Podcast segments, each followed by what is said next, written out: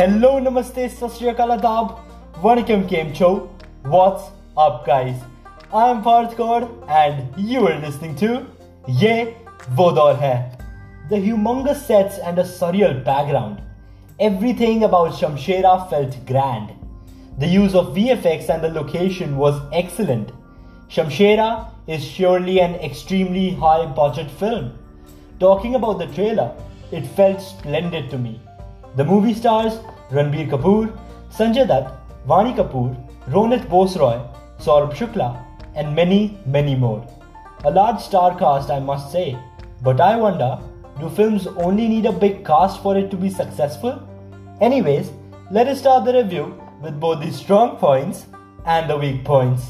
Strong point number 1, Marcy dialogues.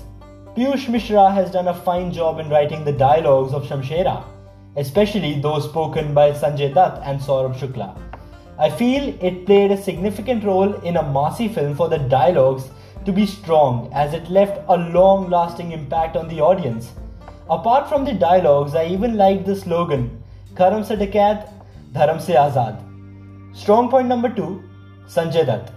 The makeup done to him, his way of performing an evil role of Shuddh Singh, literally blending into the role. His determination towards the character was loved by me the most in this film.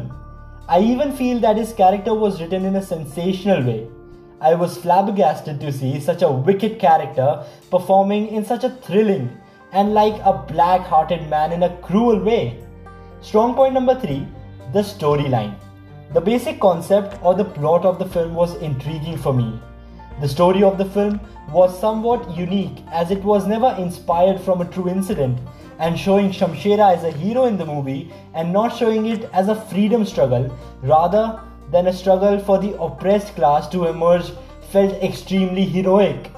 Now let us talk about the weak points of the film. Weak point number 1, the presentation. On contrary to the storyline, the execution done felt pretty weak. For instances, Balli had to be shown a strong personality.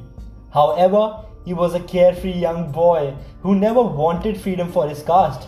This sudden transformation, wherein he earlier wanted to become an officer and work for the British, and later understood the importance of liberation, didn't at all feel organic. Weak point number 2, action went weak. For the movie to become a cult, the action had to be powerful. There were literally some clips where the protagonist was trying to perform comedy scenes while fighting. There wasn't any seriousness, as a fact of which the effort to showcase Balli as a Masiha failed.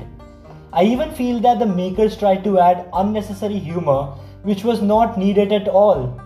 Weak point number 3, the screenplay. For me, a movie like Shamshera had to have a rapid screenplay.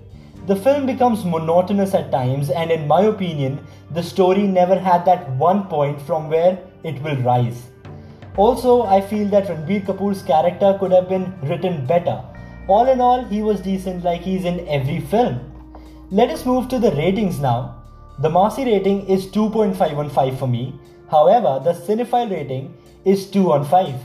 The film was annoying and will not be remembered for long, as the idea was implemented very casually.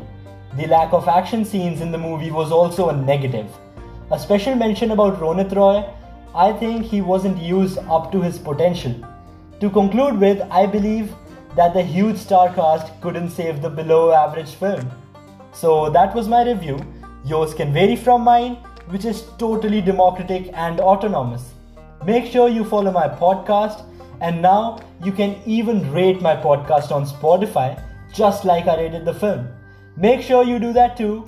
You can follow or even contact me on Instagram. My handle is given in the description, and thanks for listening.